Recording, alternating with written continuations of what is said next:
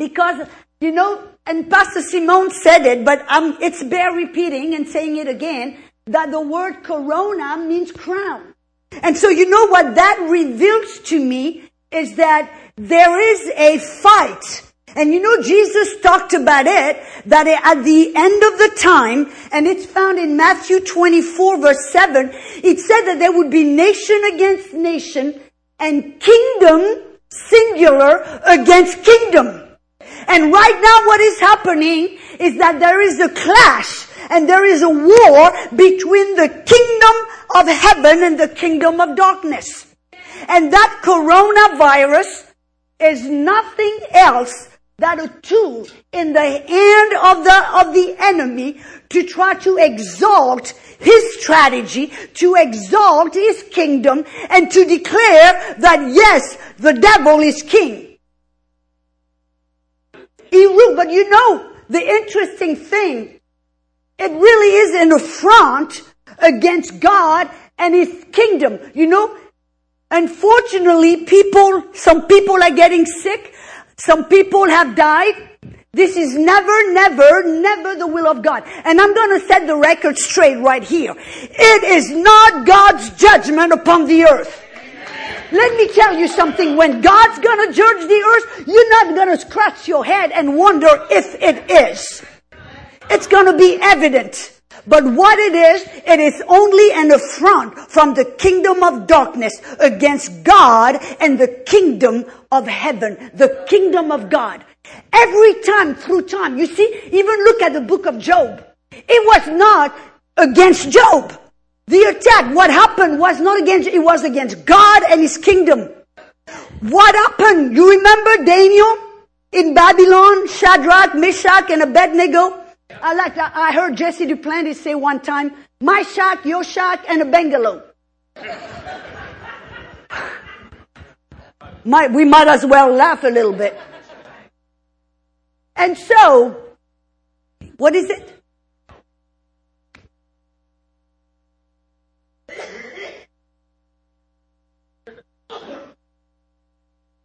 No, it's on. Let me see.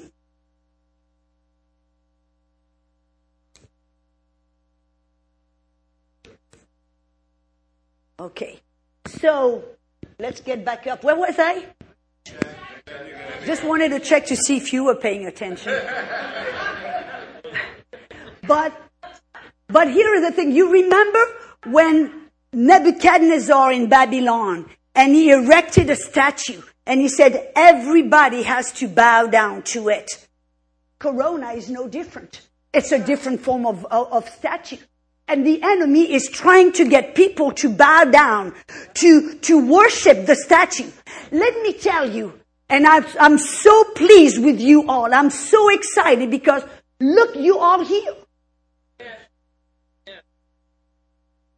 But you see, I love when, when, when in Babylon, Nebuchadnezzar commanded everybody to bow down to the statue. You know, today's no different. You know, talking about it all the time looking at the news 24-7 to see what's happening about corona, talking about it, thinking about it, wondering about it. It's no, it's a form of worship. It's a form of att- attention. Why? Because it is being magnified. What you talk about, what you magnify, what you think about, it's a form of worship. So here is the question when Daniel was commended, Shadrach, Meshach, and Abednego were commended to bow to that statue. How did they respond? Well, king, we have no need to talk to you. And in other words, they said, we're not going to give you the time of the day. We're not going to give you any attention. So my question to us this morning, how, uh, uh, uh, how is the church supposed to respond? It's silent this morning. How is the church supposed to respond to that pressure, that spirit of fear and intimidation that Corona or the enemy behind Corona is bringing, saying, you need to pay attention to that, you need to worship, you need to talk about it, you need to think about it, you need to constantly, uh-uh, how are we going to respond? Well, you know something that I, to me, Cause, you know, we, we, we, you know, there is the world and the world is going to think a certain way, is going to talk a certain way, is going to act a certain way. Yeah. But I'm talking about the church here. I'm talking about the body of Christ. And, and, and, and when I look, you know, for, you know, when it started for a little while now and I just didn't say anything. I didn't put much of anything on my, on, on my social media. I didn't, you know, preach about it or talk to, uh, I just kind of stayed low and listen and watch and just check. And I noticed that something is really out of proportion. When you see the way they have taken Corona and that virus that is happening, you can tell that there is something that is blown so much out of proportion. And you realize that there is something behind. There is a strategy behind. It is just beyond the physical world, uh, beyond just the epidemic. So we need you and I to, to, to watch and listen and discern and see what's behind it and see that yes, there is stuff happening in the natural, but you know there is always stuff in the spiritual. And that's what you and I need to pay attention. Because to me, it is so out of proportion what they've done with the corona. All over the world, it's like everything is stopped. Travel has stopped. Church has stopped. Everything is stopped People are going into a panic mode, going here and there and, and I'm thinking, what's going on here? And here is something else. Because the enemy, how does he work? You see, he's not gonna come up front saying, wow, here I come. He's gonna always come in camouflage. He's got his own fatigues. He's only, he's got his own disguise and camouflage. And you know, very often in order to bring his plan and his strategy, he will camouflage it with compassion. Camouflages with, we want to take care of the people. We love the people. We want to take care of the people. You know, I mean, socialism, communism, that's how they do it. They come with social reform. They come with social things to try because we love the people. And then with it, bam, what will they do? They will try to get control. That is what's behind Corona. Is it, it, let me say, you know what I think? And I believe that they are setting, the enemy is setting a precedent, is setting a precedent for what he wants to do in the near future. He's setting a precedent of saying, okay, let's see how much people are willing to, to lay down and how much people are willing to let go of their freedom. To, because you see, that's how the, the, the look at, you're gonna get me preaching something else there. I'm feeling the pulling.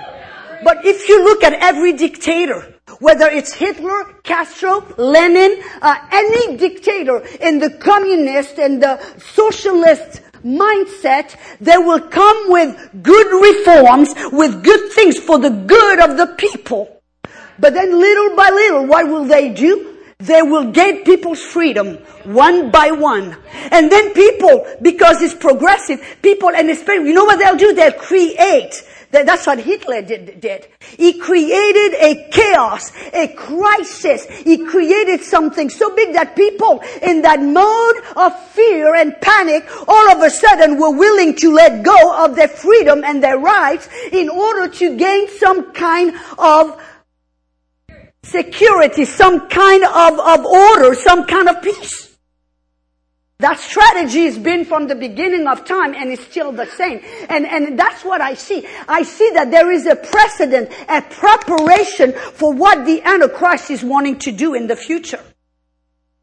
And so how is the church going to react? How is the, well, I would say, respond? Because we should never react, but we should always pause and respond.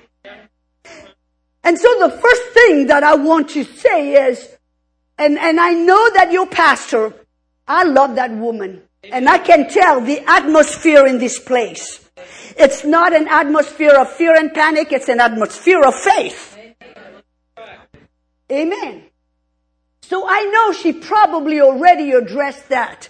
That we are not to bow down and to, to, to bow down to that spirit of fear. Because you see, And, and that's why it's important. With you and I, in this moment where we are being bombarded with everything about Corona, we have got to learn to starve that fear. Because what you feed will grow, what you starve will die. So you see, if we spend so much time in front of the TV watching the news or watching what, what's going on, the progress of Corona and this and that, it's gonna feed that spirit of fear because what's coming from the media today, it's nothing else but a, a, a, a fear feeder. Do you know what I'm saying? And you already, I'm preaching to the choir because you are here today. You know that, that, and, and the thing is, when you know, you, you want to know the greatest way to catch corona? How many of you know wants to know how to catch corona? Yield to fear. Because fear will always open the, the, the door for the work of the enemy. It reminds me one time. I was, you know, in my backyard spending time with the Lord, reading my Bible, and all of a sudden we have a guy that comes and cut our lawn, lawn and do our, our stuff. And, and he came here and he got out of his, his, you know, lawnmower to talk to me, but he stayed at a, at a, uh, quite a distance. And I said, how you doing, buddy? And stuff. And he said, oh, don't come close. Said, my whole family has been sick for weeks and weeks. I am like, and that is very contagious. Don't come close. And you know, usually I would get, ah, forget about it. No, let me go and pray for you. But for an instant, I just had that fear kick in. And I yielded to it. I just like, well, it's probably wise. So I just kind of stayed away. You know the next, I mean, he was far. The next day, I started having those symptoms. I thank God that, I mean, I handled it quickly and I told it where to go and you know, by the end of the day, it was completely gone. But it showed me something that when we yield to that fear and we feed that fear, that's the best way to open the door. And that means that for you and I, we are gonna have to not only starve the fear, but we're gonna have to feed our faith. And you know, let me add this, because I remember, you know, when I, I, I, started as a missionary many, many years ago, I think it was like 27 years ago, I was getting ready to go to India. And so, you know, everybody had a, had a piece of advice for me. Everybody had to tell me, you know, do this, do that, don't do this, don't do that. And it sounded, it was wisdom. It sounded good. It sounded wise. It sounded reasonable. And so here I go, I go to my little Walmart with my cart and I'm pushing it around and I'm taking this because, you know, this and the water and this for that. And, and all of a sudden I hear the Holy Ghost says, are you planning on getting sick? And I'm like, well, no, Lord. He said, yes, you are. Look in your cart. And I went, Oh my gosh. And their Holy Spirit showed me and revealed to me that what we say, what we do, our action will either be motivated with fear or with faith. And what we call the world wisdom is most of the time motivated by fear. And so we've got to be very discerning, you and I, in these last days not to fall into the trap of the world wisdom, but to listen to the Holy Spirit and check our heart. Why am I doing what I'm doing? Am I in fear or am I in faith? I know some of the things that I'm saying might just bother some of you. But it's okay. Because I believe that in this time we are in, we need to pause and know where we stand at the body of Christ.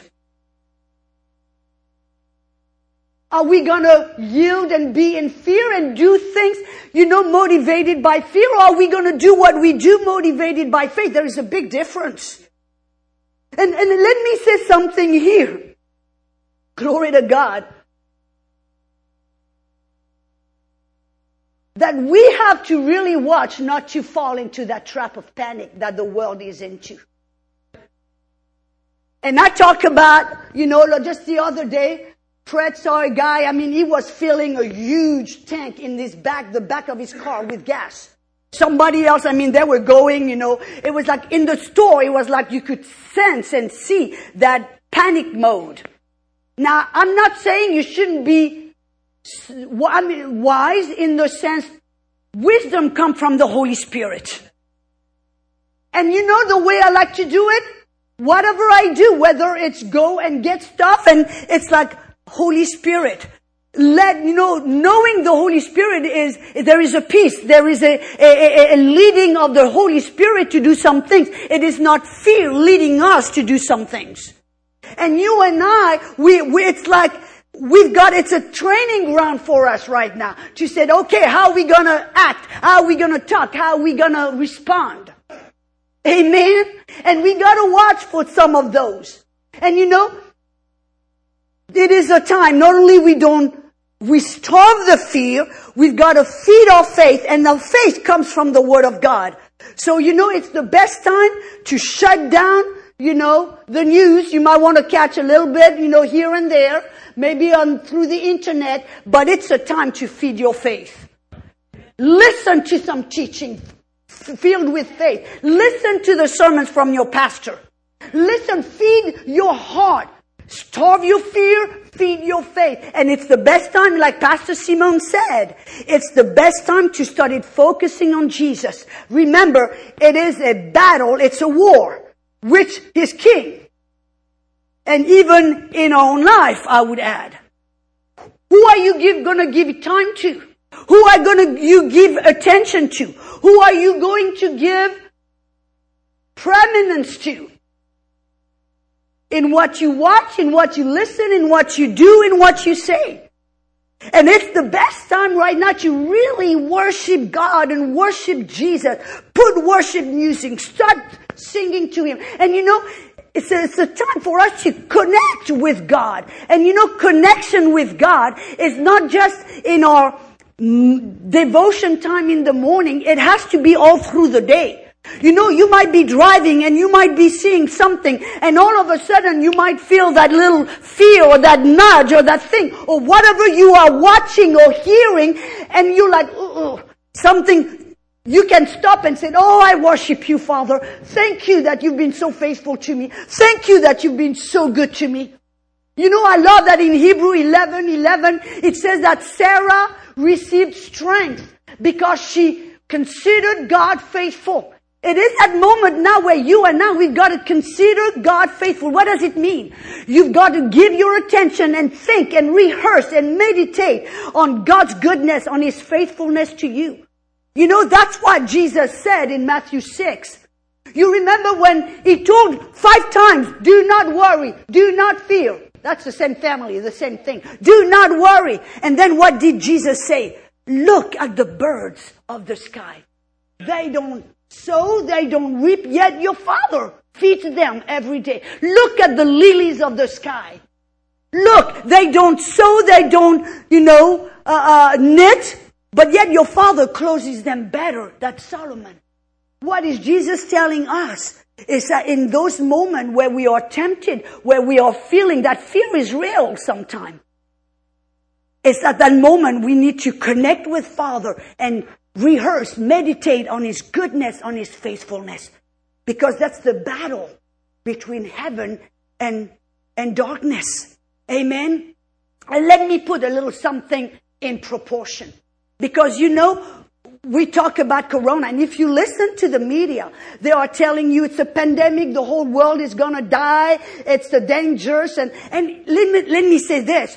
I, I, I was somebody sent me some you know messages from a pastor and and I'm very connected with the, with Europe. So it was a pastor in Europe and and I was you know, watching it and listening it and the whole thing. And apparently that church had been affected with the corona. And so it was something personal, but the whole message was about pay attention. It's a dangerous uh, uh, uh thing. Be, you know, do this, do that. Really, uh, uh, be careful. And it was a whole. And I'm thinking, here is a pastor that has magnified and talked about the danger of this corona more than the power and the victory in Jesus. And so that's what you and I have to bring back things into perspective. Let me read you a few things because I did a little research. We, they talk about the corona like it's the most destructive virus ever. You know, pandemic and epidemic has always been from the beginning of time. Or since sin got into the world. But let me go back in the last few hundred years. In 1334, Black Death produced 75 to 200 million deaths. In 1665, the London plague totally killed 100,000, which was one fifth of the whole city. Between 1832 to 66, cholera killed millions worldwide. They couldn't even, there were so many they couldn't even count. Millions. In 1918, the Spanish flu killed 75 million worldwide. In 57, the Asian flu killed 2 million worldwide. In 68, the Hong Kong flu killed 1 million worldwide. From 1960 to now, AIDS has killed 30 millions worldwide. Do you know that flu, the normal flu, causes between 3,000 to 49,000 deaths a year in the USA alone? And yet, you put things into perspective, they talk about corona like it's the corona. When in reality, corona is a flu-like virus that only, and the people that have died, and you know how many people worldwide have died? 13, less than 13,000 people. It's, like I said, it's not the will of God for the people. And we mourn and we also, we mourn for those people. It never was the will of God. But you know, doctors said that that virus really people that died were only elderly people that were compromised and people who had a very bad immune system. All the other people recovered or are recovering. So let's put this into perspective to see that Corona is not that monster that they are trying to, to, to, to paint. If you put that into perspective next to the flus, it's nothing. And yet it tries to paint itself as the monster that will kill the world. And here again, it is fear. So that's why you and I, we gotta be wise, discerning wise spiritually. That is, not the world's wisdom. Be led by the Spirit and listen to what the Spirit of God is saying. And because the world is feeding us some things doesn't mean that it is act automatically so and it is automatically the truth. Uh-uh. Thank you for that too. That's right. But it is so. And so in these days, how are we going to respond? We don't bow to that fear. We don't feed it. We attack it with the word of God, with worship, and said, I refuse to put my eyes, give your attention, talk about you, Corona. No, I'm gonna talk about my God. I'm gonna think about my God. I'm gonna magnify my God. I'm gonna worship my God. Because you little Corona, you are just a nothing and a nobody. You remember David when he was faced with Goliath? He went running to him and he says, who dare defy the living God? That sounded arrogant. No, he knew who he was. Which brings me to my next point. We need to know who we are. We are, we have a covenant with God. David had a covenant. And because he knew his covenant, he had that attitude against the Goliath, which is a type and shadow of the, the enemy, the devil. He had that attitude. He, didn't just walk towards Goliath.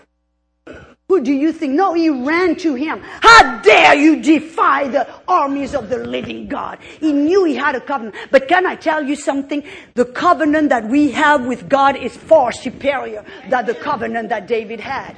And if with that kind of covenant, he had that boldness, that courage, that faith in him, how much more should we? And you know, David was a servant of God, but we are sons of God. I love that in Matthew 11, 11, glory to God.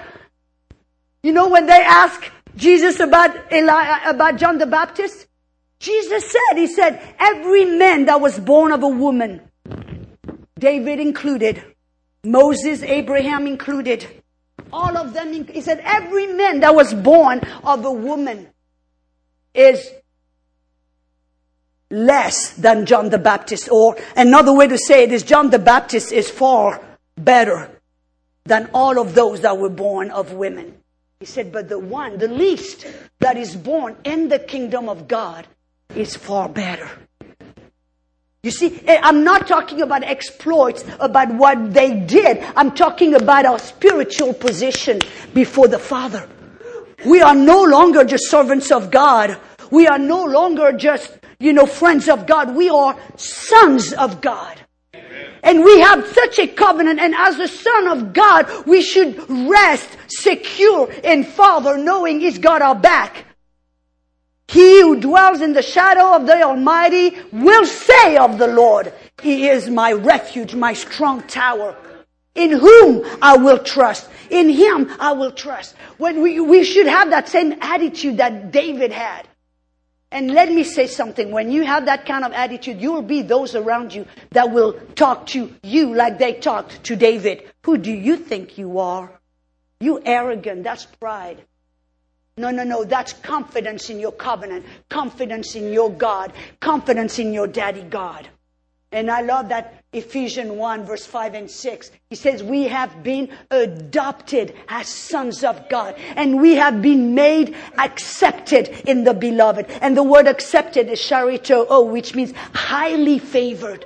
We've got such a favor with Father God. That is what we need to set a focus on. Our covenant with God. We are children of God. Hallelujah. We need to know who we are, but we'll also need to know what we have. And what do we have? Listen to that. We have stewardship over this earth. We have stewardship over this earth. What does this mean? It means that it's not the governments, the doctors, the that that should steward this earth. It is the church. Because at the beginning, God gave the earth to Adam. Okay, he messed up. He lost it. He gave it over to Satan. But Jesus came back and he took it. The Bible says in Psalm 115 verse 16, he says the heaven, yes, the heaven belongs to the Lord, but the earth, he has given it to the sons of man. It belongs to us. That means that us church, we have a responsibility. We have stewardship of this earth and we need to tell Corona what to do and where to go. Why? Because with that steward, you get me excited. Breathe, calm down. I'm not going to apologize for who I am. That's how God wired me. Glory to God. But you see, because with that stewardship, we are given authority. And at that moment, we need to know that. That we have that authority. And you remembered what Luke 10 19 says? And he said, I have, let me turn to it because I don't want to butcher it. Luke 10 19.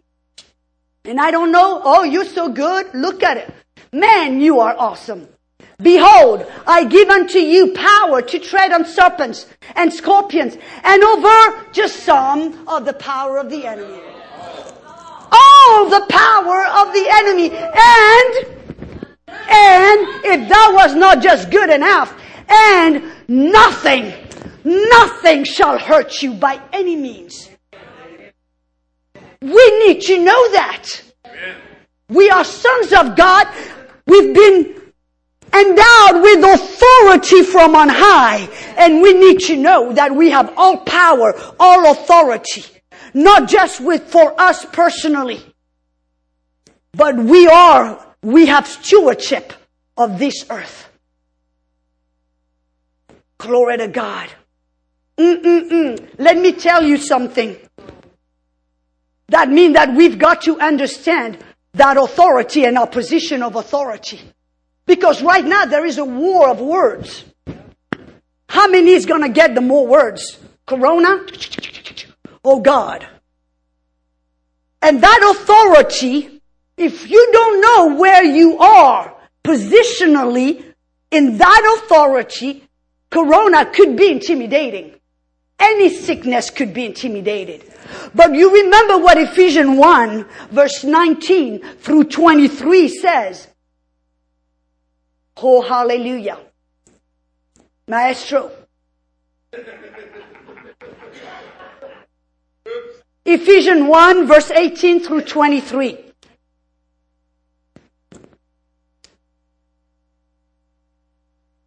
That the eyes of our understanding be enlightened, flooded with light, that we may know the hope of his calling. What is the glory of the inheritance in the saints? And what is the exceeding greatness of his power towards us or through us or in us that believes?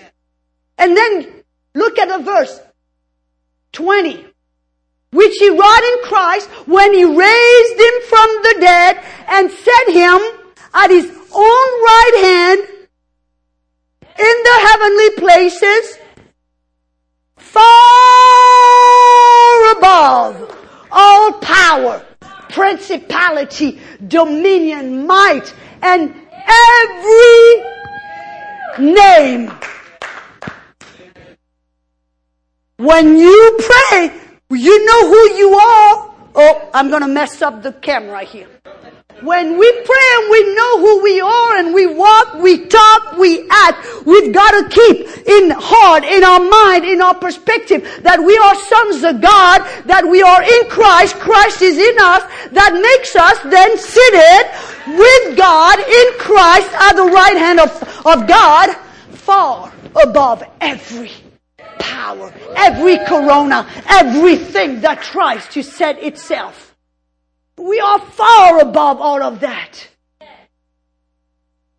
In the natural, you can look at it and say, yeah, no, oh, oh, corona is taking over. No, no, no, no, no.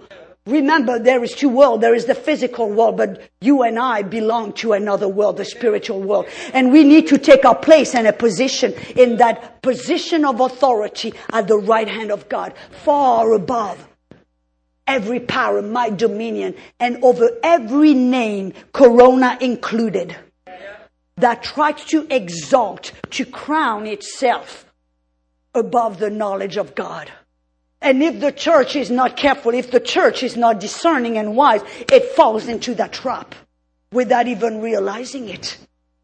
Mm-mm-mm, no, we take our place because we know who we are and we know what we have. And you see, that authority, how is it ex- exercised? We exercise authority primarily with our words. That's why I'm saying it's a war of words between God and Corona be- between the kingdom of God and the kingdom of, of darkness. And so we exercise authority with our words.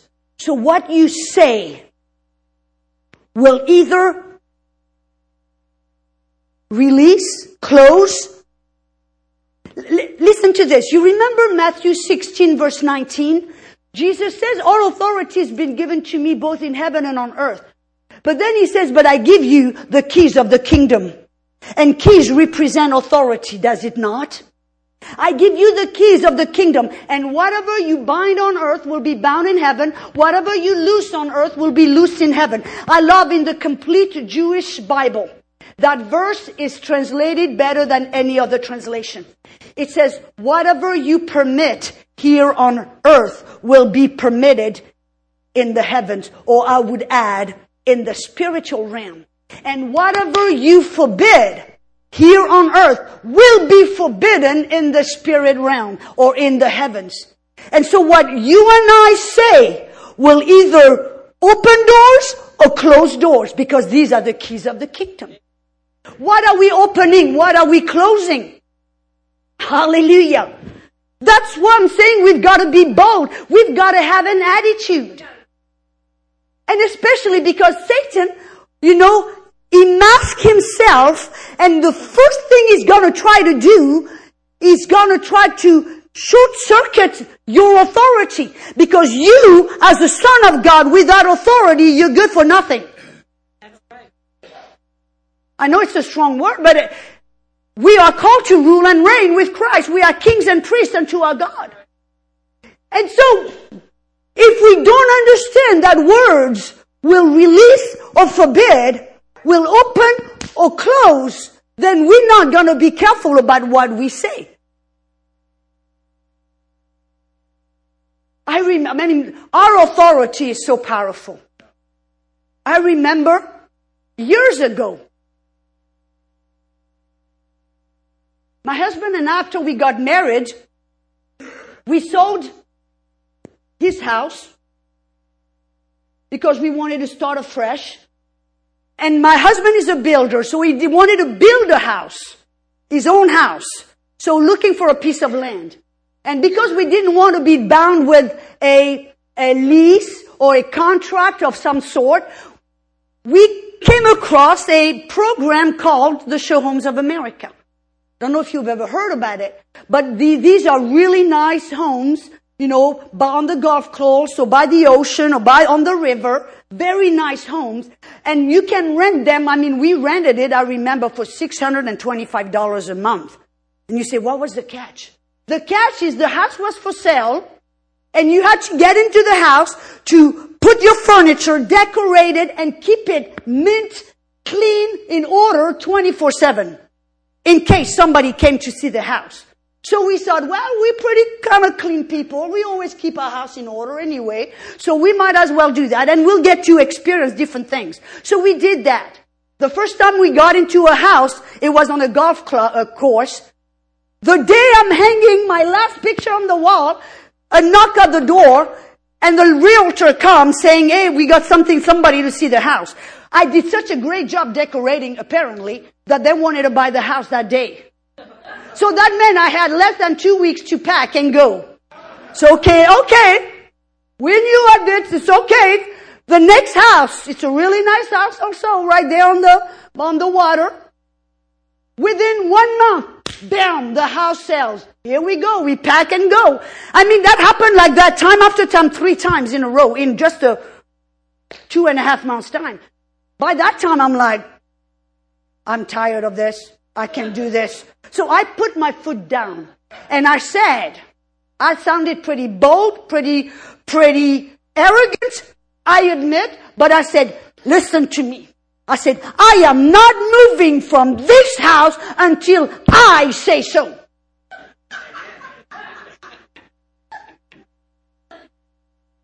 And then I went and we stayed in the, and Two and a half months later, I get a dream. I'm sleeping. I wake up from that dream. And in that dream, I was moving from that house to another house. But I was happy. I was ready to do it. It was okay. And the house we were moving into was such a better, greater deal. Better. And I woke up. And then I heard the Holy Ghost said, I need you to release that house because I have it for somebody else. You like, what? God? Yeah. What? God is asking you permission? Yes, because He gave us authority on earth. And when we exercise authority on earth, in the spirit, in the heaven realm, in the kingdom of God, it works parallel. What we bind here on earth is bound in the spirit. What we release here on earth is released in the spirit. And so I woke up, I'm like, yes, yes. And I, he said, I need you to release that house because you bound it with your words. I exercise authority, you see. And God didn't say, well, he respected that authority he gave me because he's the one that put that law in place. He's not about to break His word and His laws. Five minutes later, after I woke up and the Lord told me, He said, I need you to release that house. He said, but be of good cheer. He said, I've got something for you that is much better. And I'll surprise you. Five minutes later, the, I mean, maybe a little more, maybe I'm exaggerating. A little bit later, the phone rings. And it's the lady from the show home. She said, Oh, Audrey, I am so sorry. And I'm like, You sold the house? It's okay. She's like, How did you know? I said, God told me. I said, But it's okay. I'm ready. It's all good. And we moved to a house at the beach. Hallelujah. And we stayed in that house. The house would not sell. And we stayed in that house. And the time, the day we found our property, bam, the house sold. What a coincidence. But what am I trying to tell you? I'm trying to say that God is given us such a powerful authority. And so often we don't realize what is in our mouth. The power to bind and loose, to release and stop. That's why the church is called the restraining force. You and I are the restraining force that is supposed to restrain the Antichrist, to restrain the spirit of Antichrist, to restrain the forces of evil. It is us who is called to restrain. How? With our words. Mm-hmm. And of course, we've got to exercise that authority by faith. You know that. And faith is believing something you cannot see or feel or touch. So when you speak those words, and you might, and sometimes it will shock you, because especially when you stand in that attitude, that faith attitude, that, uh-uh, devil, no, something in us with what's happening with the corona and what the thing they're trying to do here, something inside of you should be angry. Because we are to hate evil Hallelujah. And so we exercise that faith by that, that, that, that thing by faith. That means that even if you don't see anything, you know it is so. And I remember, I think it, I was in India as a missionary and I was doing a crusade and there were thousands of people there and they brought a woman to me who was demon possessed. And she had worshipped the snake, the gods of the snakes. And you become like what you worship. You become like what you behold. And she started to, she was acting like a snake. Her body was twirling on the ground. Her head was turning. You know, uh, uh her tongue was coming out. There was a hissing coming out of her, uh, uh, her throat. And they brought her to me, quite intimidating, I must add. But I knew my authority. So I said, in the name of Jesus, I command you to go, go in Jesus' name. And then I waited and looked. What happened? Nothing. It got worse. Then I said, in Jesus' name, get out and go. What happened? Nothing. It got worse. Could I say something to you with, in, in that? Thank you, Holy Ghost. Did you remember when, when Daniel, Shadrach, Meshach, and Abednego, when those three guys refused to bow down to the intimidation? Refused to bow down, what did the king do? He got the fire seven times hotter, as if one time was not enough to kill them. When you exercise that authority very often, at the beginning, if you don't understand who you are and that faith and that authority, things will get worse. It'll get worse. Seven times hotter. But they didn't, they didn't budge. And so here I am in India. And I'm casting the devil. And, and you know, that's what a lot of time we tend to do. If we don't see a result, if we don't see things change, we start getting a little longer prayer, louder prayer, a little more excitement, a little more humph. And then I did that. And then all of a sudden I heard the Holy Spirit says, how many times are you going to cast the devil out of that woman? And I said, Lord, when I see her free, he says, don't you know one word is enough? One word is my name, in my name is sufficient. It's enough for the devil to have to bow down. So us as a church, if we address that virus, if we address the spirit of Antichrist, if we address the global one world order that is trying to raise his ugly head again, when we speak to it and we don't see things change immediately and it gets seven times harder, stay put, stay cool. It's all good. It's just its last attempt to try to say, oh, hey, pay attention to me. And so when Holy Ghost told me that, you know what I did? I commanded that spirit to get out one more time and then I moved away. And I didn't give it the time of the day. But the whole time I'm praying for other people, everything in me is wanting to see. Because Satan wants attention. But I say, uh I'm not looking, I'm not paying attention. But you know, the next day when I went back and did the, that woman was totally free. We have authority and don't be moved. Exercise. You have stewardship over this earth. Stewardship over your garden, over your life, over your church, over what God has entrusted you. And you've got to, the war of words, exercise your authority, claim your, take your claim. Put your flag on it, it's mine, you don't touch it.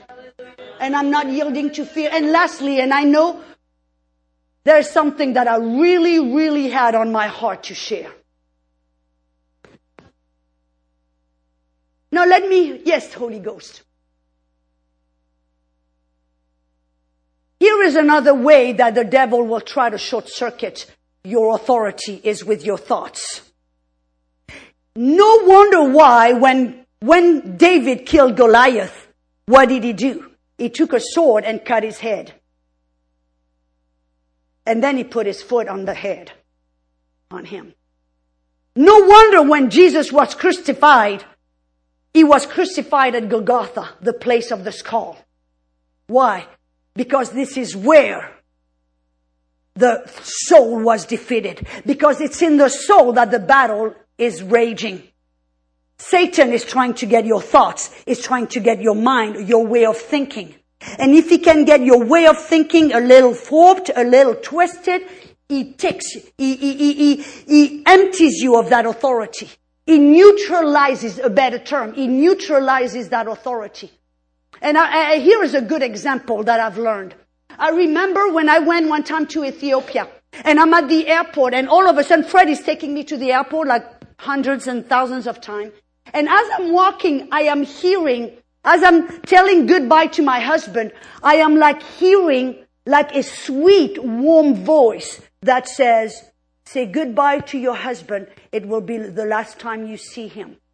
It was like a comforting, sweet, warm kind of voice. And I went, hmm what is that? And you know, I'm willing to die for the gospel. For me, the greatest honor would be to go on a nation somewhere and become, you know, be killed when I preach the gospel. What an honor. You know, the early, the early Christians, they would fight over who was going to go in the arena to be killed by the lion.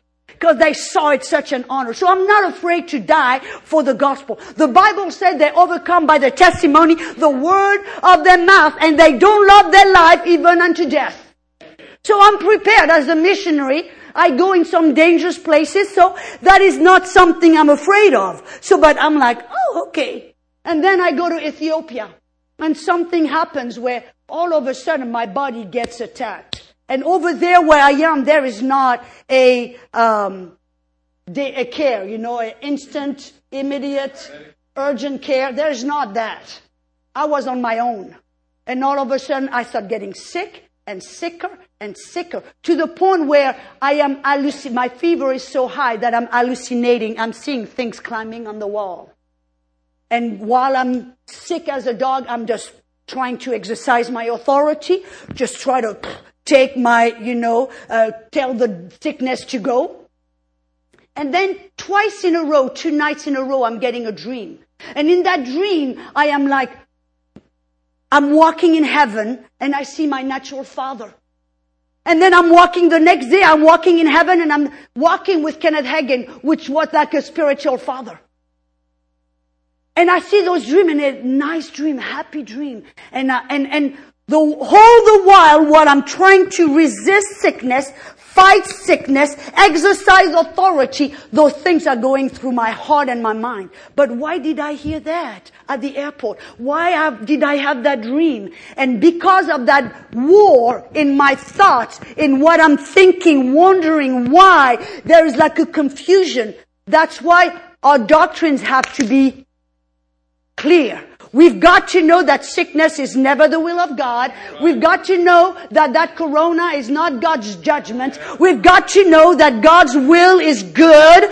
To kill, steal, and destroy is Satan's MO. We've got to have all of our, but you see what was happening. I had all my doctrines correct. I knew all of that, but the Satan was attacking me on the one thing, on the being willing to die for the gospel. And during that time, there is like trying to wonder. But you know what I did? I said, Lord, something is going on. My authority is not working. I know sickness is not your will. My authority is not working. Why? Because I had that stuff going on in my thoughts, in my soul, in my thinking, because of those dreams and what I heard, you know. And so I prayed. I said, Lord, you're going to have to show me here what's going on. What is going on? Because my authority is not working.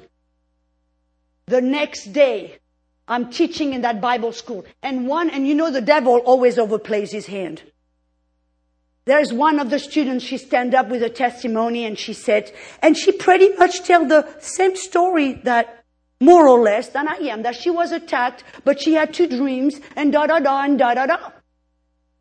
And she said, but you know, God spoke to me, da da da, and she got healed. And when I heard that, I'm like, Oh my gosh, that is, that dream, that voice, it's not from God, it's from Satan. And I'm telling you, within five minutes, I took my stand and I said, now, sickness, I command you to leave my body. Within a few minutes, I was totally healed. Do you see how the devil works to try to, to steal that authority because that's what makes us so powerful and effective. And that's what restrains that spirit of Antichrist and the forces of evil. And he will try different things. So if you've got some kind of a confusion going on and your authority is not func- function, go to Holy Spirit. Spirit of wisdom and revelation. And he will show you, he will tell you exactly what's going on. He will reveal the short circuit what's going on. Because we have authority and that, that authority is pretty powerful. And I want to close with that, with one thing. It's going to be my first closing. So just know what that means. Nothing. No, I'm just kidding. Glory to God. In this time that we are going around, did you notice something? And that just something in me, and I understand there are different cases totally understand there are cases where people have to be, you know, like I've met a precious sister here who just had surgery. So she's like, you know, it's totally cool. But did you notice what is one of the things that they are trying is like, don't touch, don't hug, don't kiss, don't do. Isn't that interesting? The, God didn't know that when he wrote the Bible. Because he told us to kiss each other with a holy kiss. Yeah. He must not have known that Corona was coming. And look at, and you know, here is the thing. What it's meant to do is to decapitate the call of God of the saints of the church today. Don't talk, don't preach, don't lay hands on the sick.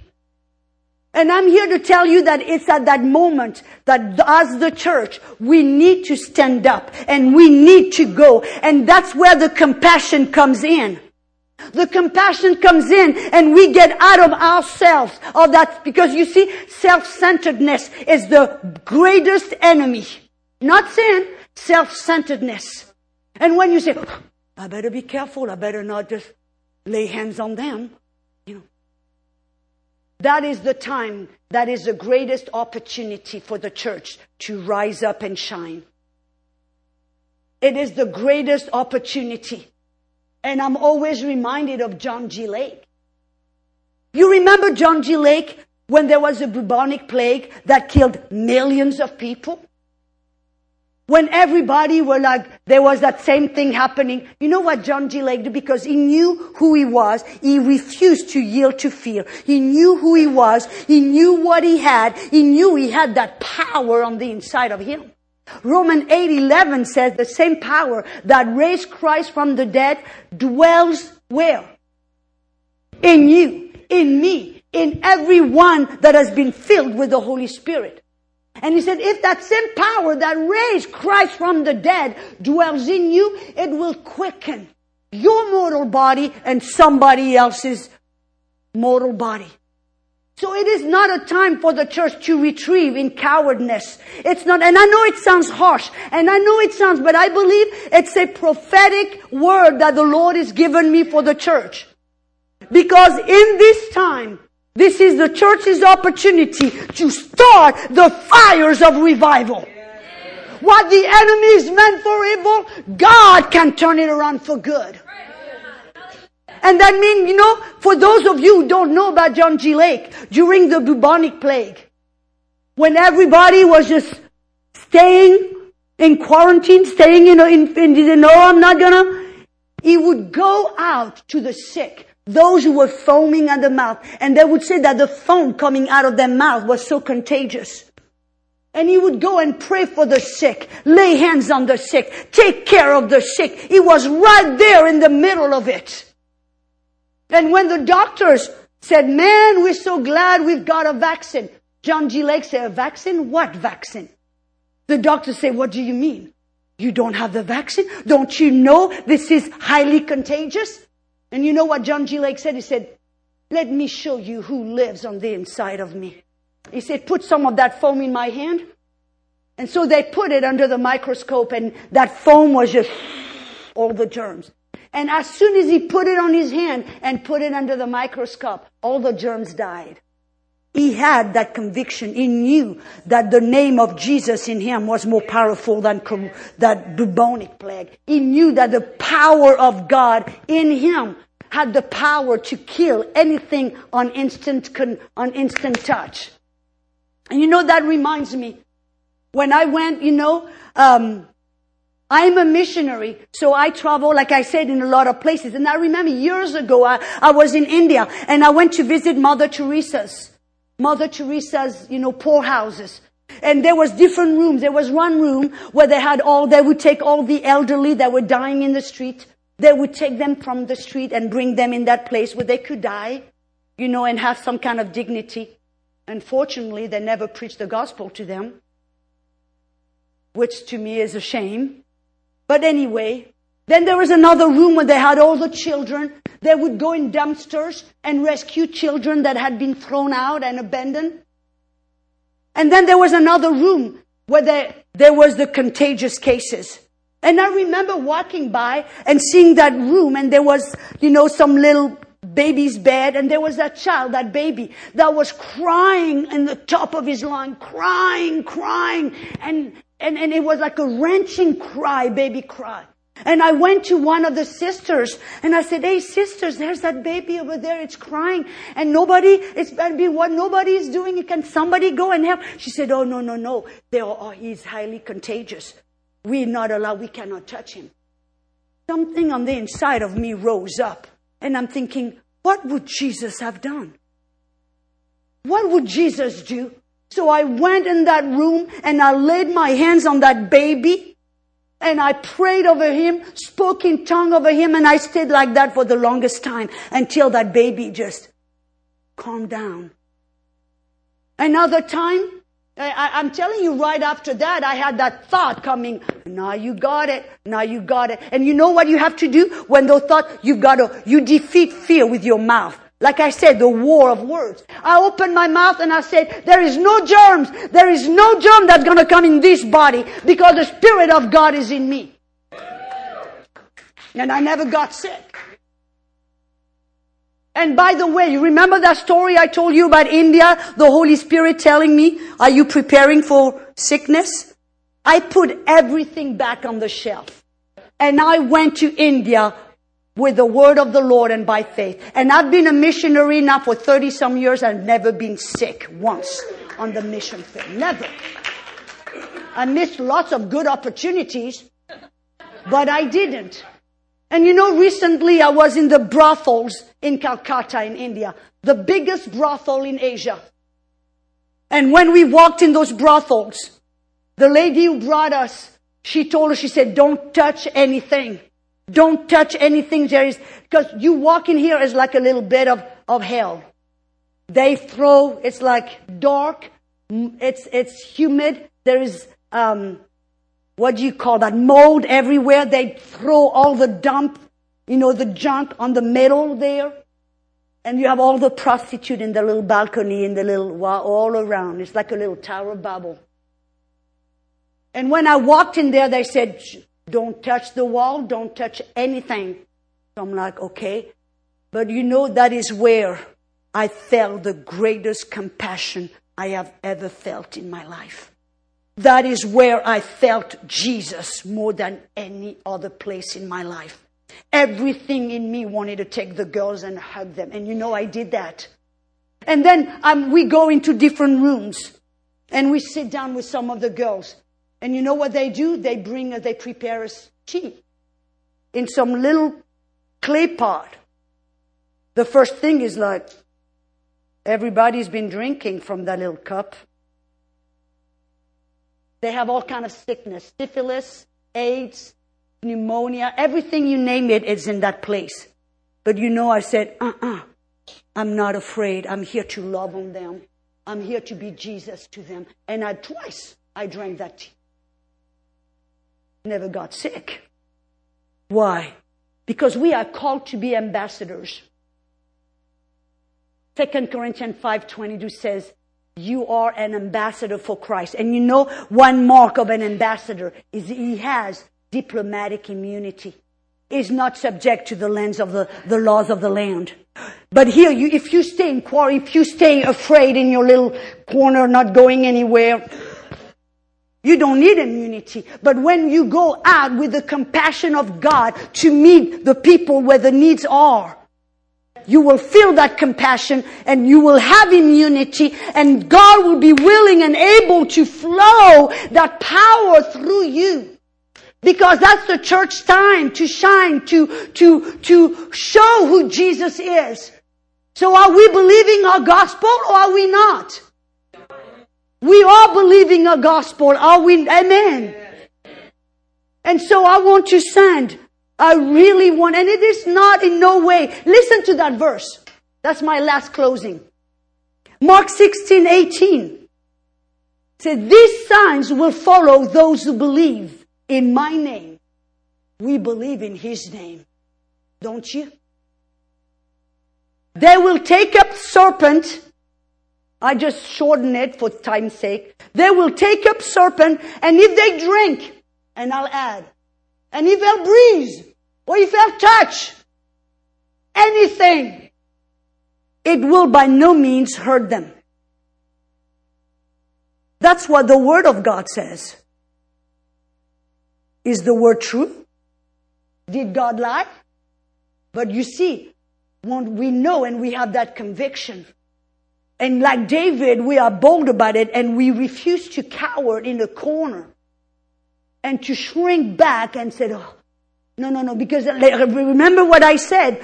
If you want to, if you want to attract, just go and, and, and walk in fear.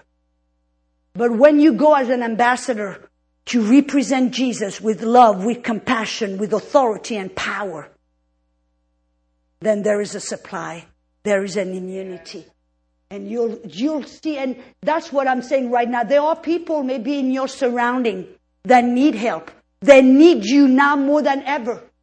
You might have some elderly people around you right now that are in quarantine, that are vulnerable. So how are we gonna act? Are we gonna say, well, I better not. No, no, we're gonna go. We're gonna show them love. We're gonna bring them food. We're gonna pray for them. We're gonna reassure them. We're gonna encourage them and show them what the Word of God says and love on them with the love of Jesus.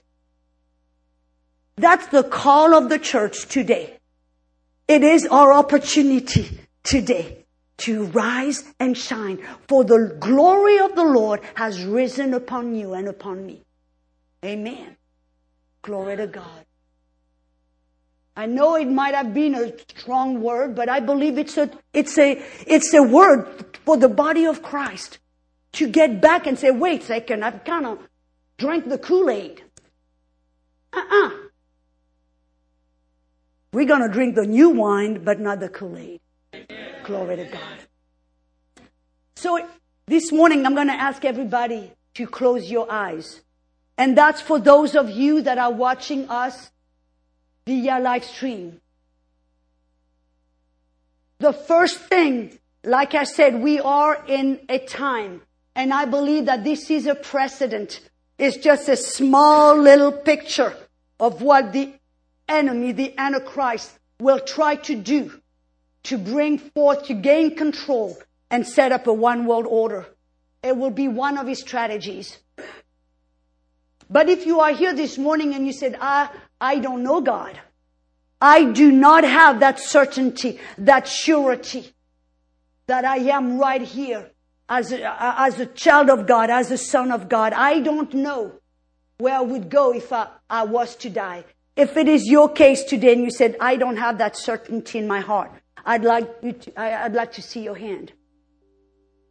And that is for you watching on live stream.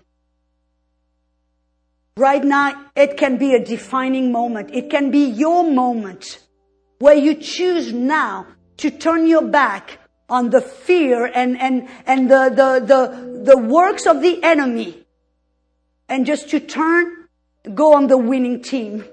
Turn your eyes unto Jesus. So I'm going to pray a simple prayer. And I'd like everybody here this morning to repeat it after me out loud. Father God, I believe that Jesus is the Son of God. He is the only King. And He defeated death and the grave. And I believe that he rose from the dead to open the way back to the Father. So today, I declare Jesus as my Lord, as my Savior.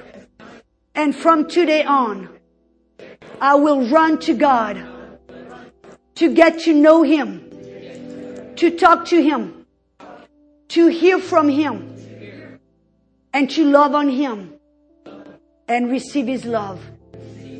And I thank you for saving me. Amen and amen.